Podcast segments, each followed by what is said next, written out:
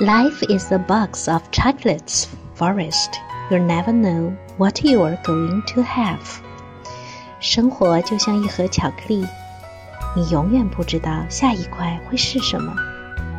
我心怀好奇与期待，那些味道如何充实我的灵魂与现实。Imagine.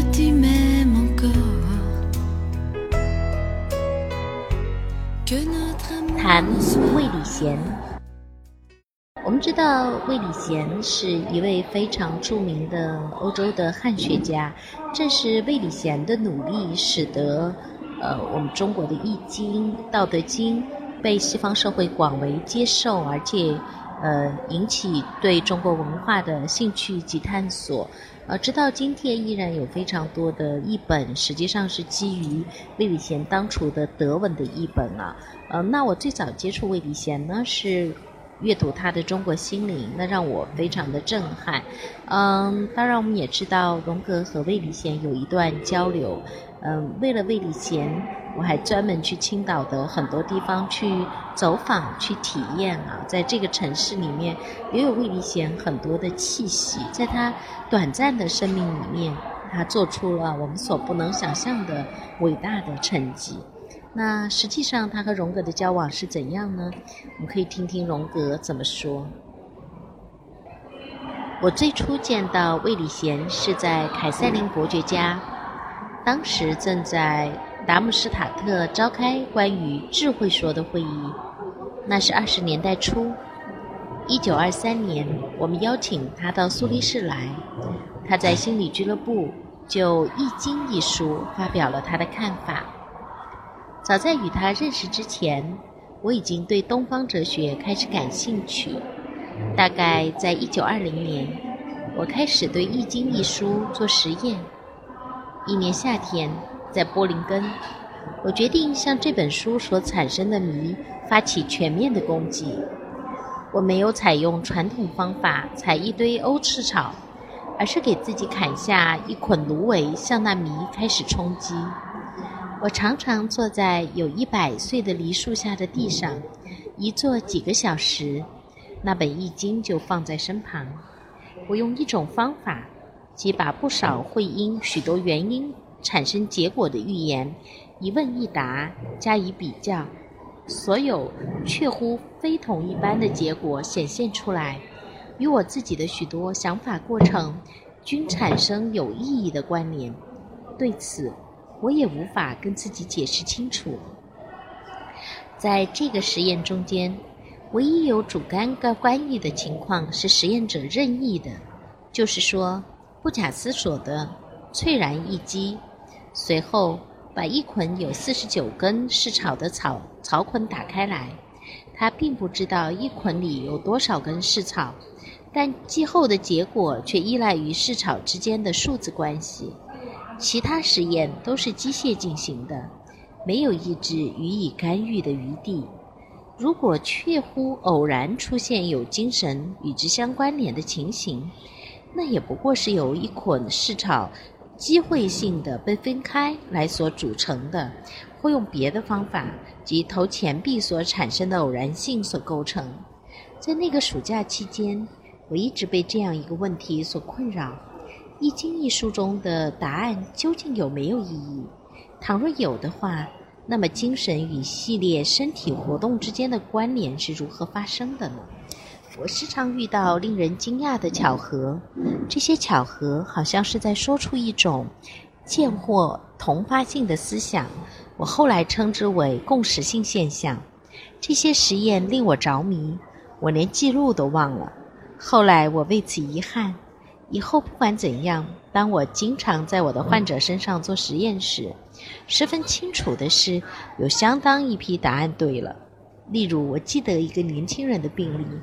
他有强烈的母恋母情节，他认识一个看上去似乎对他很合适的姑娘，可是他不想结婚，不知怎的，他不明白自己的情绪，然后他发现自己再次听凭威力无尽的母亲的支配。我给他做了实验，结果他的画成了六边形，上面写道：“这个女孩太有威力了，一个人不该娶这种女子。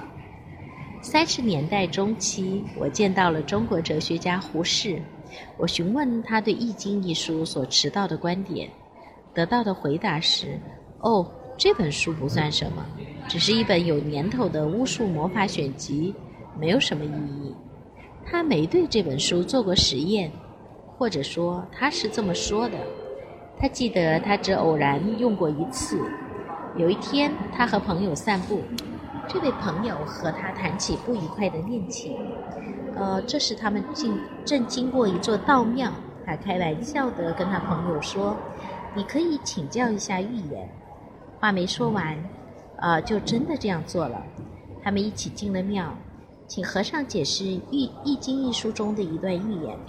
不过他对这个解释的话一点也不相信。我问他那预言是否说中了。他不情愿地说：“呃，是的，当然。”我当时想起有名的好友的故事，即一个人做的每件事都是他不愿做的。我于是便谨慎地问他：“从这次事件中是否得到好处？”他说：“是的。”我也当开玩笑地问过一个问题：“那么那个预言有没有给你合乎情理的答案呢？”他犹豫着说：“啊，这个嘛，是的。”你这样说也行，好像这个话题显然令他不舒服。过了几年，我用芦苇做了实验后，《易经》一书便附带魏礼贤的评论出版了。我马上得到一本。令我感到欣慰的是，魏礼贤在有意义的联系问题上的观点和我大致相同，但他知道这方面的全面材料。因此可以填补许多空白之处，而我对此却无能为力。当他来到苏黎世时，我有机会大范围地和他讨论，我们也谈了很多中国哲学和宗教问题。他对中国思想所知甚多，这样他跟我的谈话使我一些感到困惑的问题得以澄清。这些问题是欧洲式的无意识强加于我的。此外，我跟他谈到我对无意识研究的一些结果，这并没有使他感到惊讶，因为他在这些结果中也认识到一些事情是他认为中国哲学传统独自拥有的东西。魏礼贤年轻时曾为传播基督教去过中国，在那里，东方的精神世界为他敞开了一道大门。魏礼贤是一个地地道道的宗教精灵。他对事情有着不被迷惑、颇有远见的目光。他有这样一种天赋，即在聆听一个一步步开启的陌生思想时，能保持不偏不倚的态度，能够实现那一情感上的奇迹，使他将中国的知识珍宝引入欧洲。他深受中国文化的影响。有一次，他竟对我说：“我没给一个中国人洗礼。”这真叫我太欣慰了。尽管他有着基督教的背景，但他却不能自己的分辨出中国思想的逻辑和清晰性。用“影响”一词描绘在他身上产生的结果是不太恰当的。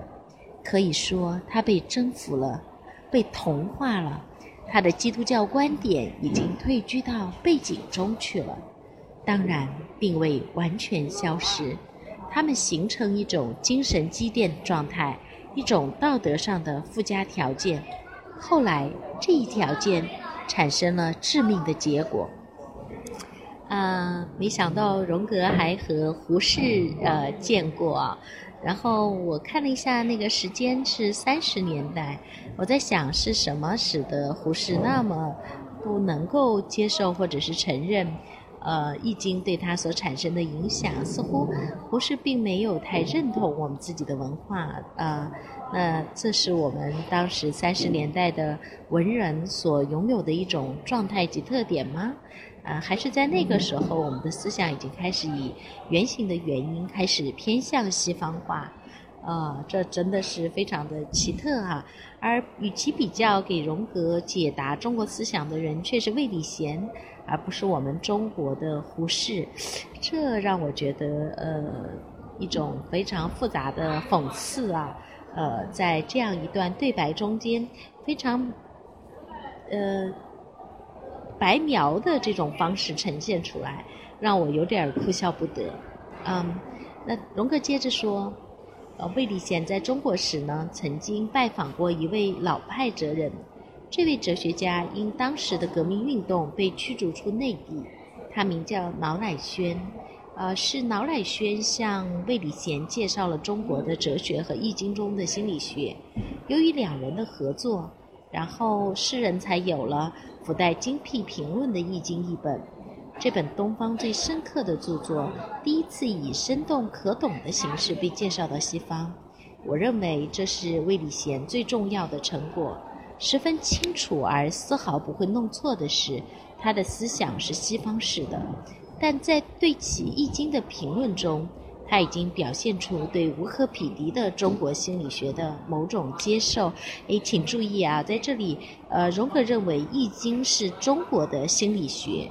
啊，这是他的一个观点啊，嗯，那所以难怪在艾洛斯翻译《经》的时候，他们也会很惊讶的认为，哎，中国的心理学为什么你们中国人不在这个方向去做研究，或者不把《易经》中所出现的那些意象作为理解我们生活情境的一种资源呢？嗯，那我们接着来看哈。当翻译完最后一页，出版者的出样之后，这位年迈的脑乃轩大师就去世了，仿佛他的著作业已完成。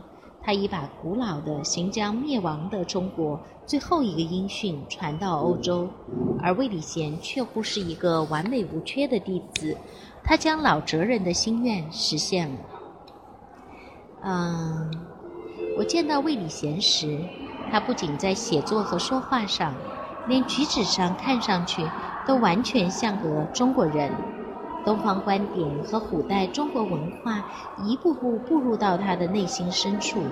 他一回欧洲，便立刻参加了美英河畔法兰克福的中国学院的教师队伍中去。但不论是他在教学工作中，还是在给一般人开讲座时，他看上去都能感觉出欧洲精神的压力。基督教的观点和思维模式开始稳步地走向前台。我去听了他讲的几次讲座，结果这种讲座跟传统布道几乎别无二致。啊，这一段又让我感觉到，就是人其实是环境的产物。当我们在一个环境中间，我们就会不由自主地受到那样的一个文化的影响，成为那个。集体意志中的一个产物，所以人要想要有自己的一点个人的心灵，呃，能够发自内心的摆脱外部的环境对自己的影响，清明的看到自己的内心。真的也是一个非常不容易的事情，除非我们非常坚定的从很年轻的时候就听见自己使命的召唤，而且坚定不移的像荣格那样去成为使命中的自己。否则的话，即使像魏礼贤这样一个智慧的人，嗯，他也很容易受到集体心灵的一种规范化的影响。那他越是虔诚，呃，可能越是这样的问题会发生的。越为呃严重，那在他的心灵里面就会出现两个层次的部分。如果他们同化的不好呢，就会出现问题。那事实果然是朝这个方向去转变的啊。那么，荣格说，这些朝过去的转变，在我看来有些缺乏理智，因而是危险的。我将此看作是重新被西方的同化。